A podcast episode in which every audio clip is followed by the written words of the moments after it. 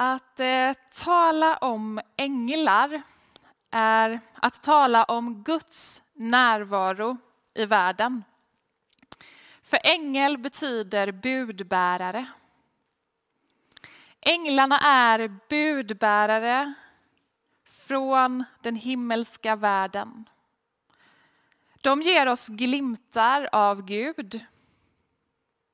De säger att Gud är med oss. Ofta får vi vara änglar för varandra. Att vara en ängel innebär inte att vara en perfekt människa. Det innebär att vi får vara ett fönster mot Gud. Vi får vara fönster mot Gud. Eftersom detta är min sista predikan som er församlingsföreståndare så har jag tänkt tillbaka lite på dessa tre år. Och jag känner att de saker som jag oftast har kommit tillbaka till i mina predikningar är just det här som dagens predikan och tema handlar om. Nämligen att leva gästfritt och att vara Guds budbärare till varandra, till vår värld och att påminna oss om en närvarande Gud. Jag kommer inte att predika över dagens evangelietext, men den finns i det här gudstjänsthäftet som ni kanske har fått eller som finns att få. Och då kan ni fördjupa er själva i de texterna. Utan jag har tänkt så här att jag ska sammanfatta de här tre åren genom att landa i de tre bibelord som jag har blivit buren av mest och som jag har återkommit till i mina predikningar och i samtal med er.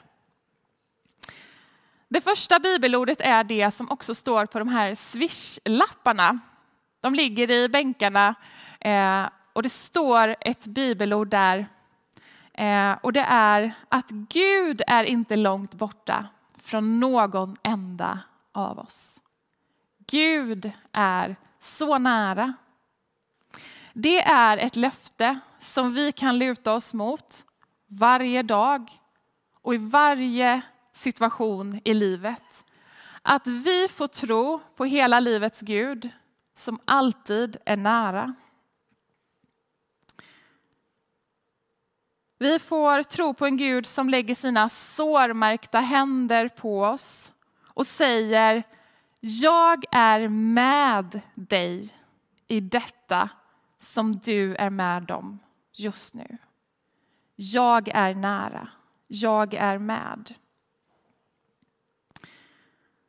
Och ibland får vi, du och jag, vara budbärare och påminna varandra och andra om just detta. Att vi får tro på en Gud som är nära. En av de berättelser som jag har delat i någon predikan för länge sedan, men också en del samtal och som jag får mycket samtal om. Eh, det ska jag dela igen nu som handlar om det här. Och det var när jag var runt 20 år och jag var på musikfestivalen i Hultsfred. Och det här var förstås till min mammas stora glädje. Jag var där med en eh, kristen organisation vi bodde i tält och vi bad för människor och delade ut biblar. Och en kväll så kunde jag inte sova. Jag upplevde en ängel eller Gud tala till mig att jag skulle gå till andra sidan av festivalområdet och där skulle jag ställa mig utanför en sån här blå bajamaja, ni vet, och så skulle jag sjunga en speciell lovsång. Ropa till Gud. Jag gjorde detta jag visste ju inte då om det bara var en konstig idé jag hade fått eller om det var Gud. Men jag gjorde så. Jag sjöng lovsången och sen så gick jag och la mig igen. Och nästa dag så kom en tjej förbi vårt tält. Vi hade ju flaggor där det syntes att vi var en tältkyrka. Och så sa hon, jag undrar om någon här, ja, jag blir lite rörd när jag tänker på det, kom och sjöng för mig i natt. För jag satt instängd på en bajamaja och jag hade bestämt mig för att ta mitt liv. Men jag gjorde inte det när jag fick höra lovsången om att det finns en Gud som älskar mig. Och så fick vi be för för henne. Och där fick jag alltså på detta väldigt märkliga sätt vara en budbärare. Och det kan vi alla få vara om vi vågar lita på de där impulserna som ofta är Gud som talar till oss. En annan bibelberättelse som jag återkommer till ofta i mina predikningar men också som en inställning i, ja, i allt möjligt jag gör så handlar det om berättelsen om pojken med fiskarna och brödet. Ni vet berättelsen om när ett helt folk har suttit en hel dag och lyssnat på Jesu undervisning och de börjar bli hungriga. Det finns ingen logisk lösning, det finns inga affärer, det finns ingenstans som kan få tag på mat. Så kommer det fram en liten pojke med sin lilla matsäck och så säger han, det här har jag. Använd brödet och fiskarna och Jesus gör ju det, välsignar pojkens matsäck och den här matsäcken räcker till flera tusen människor. Vi får ge vårt lilla, det vi har att komma med, det får vi ge till Jesus varje dag. Och så kan han använda det och välsigna det så att det räcker till så mycket mer än vad vi kanske tänker och vågar hoppas på. Men vi får ge det vi har som enskilda, som församling och så använder Gud det. Och en historia som jag ofta har återkommit till i detta, det är ju när jag bodde i korridor i Örebro. Jag läste till pastor och en kväll så hade jag gjort scones och jag bjöd en av korridorsvännerna på detta. När vi skulle sätta oss ner så smiter hon iväg till sitt rum och eh, jag vet inte vad hon skulle göra, men så kommer hon tillbaka med några kronor och så betalar hon för sig och jag fattar ingenting. Jag sa, det här, de här skonsen bjuder jag på. Vi äter det här och vi har gemenskap. Hon tittar på mig och så säger hon, jag har aldrig innan i hela mitt liv blivit bjuden på någonting. Så jag förstod inte att jag inte behövde betala för mjölet och smöret och så vidare. Gud använde något som var så naturligt för mig, en liten scones, till att beröra hennes hjärta och hennes inre.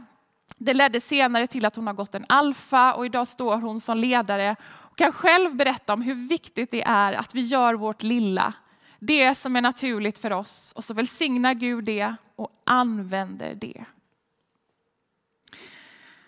Till sist idag så vill jag påminna oss om rövaren på korset. Ni vet han som hade gjort så mycket fel i livet så att han nu var straffad. Han hängde bredvid Jesus. Och så, så säger han så här till Jesus. Du kan väl tänka på mig ikväll när du kommer till ditt rike. Så svarar Jesus med en inbjudan. Redan idag ska du få vara med mig i paradiset. Rövaren bad alltså om en tanke och så blev han erbjuden evigt liv, evig gemenskap med Jesus. Och så tycker jag det så ofta är, att Jesus möter oss med så mycket mer kärlek än vad vi hade kunnat förvänta oss. Vi kanske ber om en liten tanke och så möter Gud oss så här mycket mer. Och det får vi påminna oss om idag. Jag är så tacksam för alla möten med er. Men är det något jag har lärt mig på den här resan som pastor här så är det att vara lyhörd för livet och det som livet för med sig. Och nu svängde livet lite grann för mig och jag var tvungen att stanna upp och omfamna det och kliva av den här tjänsten. För att leva som jag lär. Att våga stanna upp i det som är livet, helt enkelt. Att livets Gud omsluter mig i det som är mitt liv, men också dig i det som är ditt liv. Gud möter dig i ditt nu. Precis som han gjorde med rövaren på korset. Vi ber.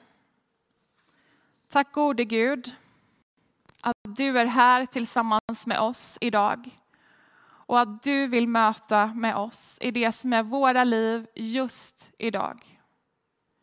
Tack att du vill påminna oss om att du är hela livets Gud och att vi får komma till dig med det som är våra liv idag.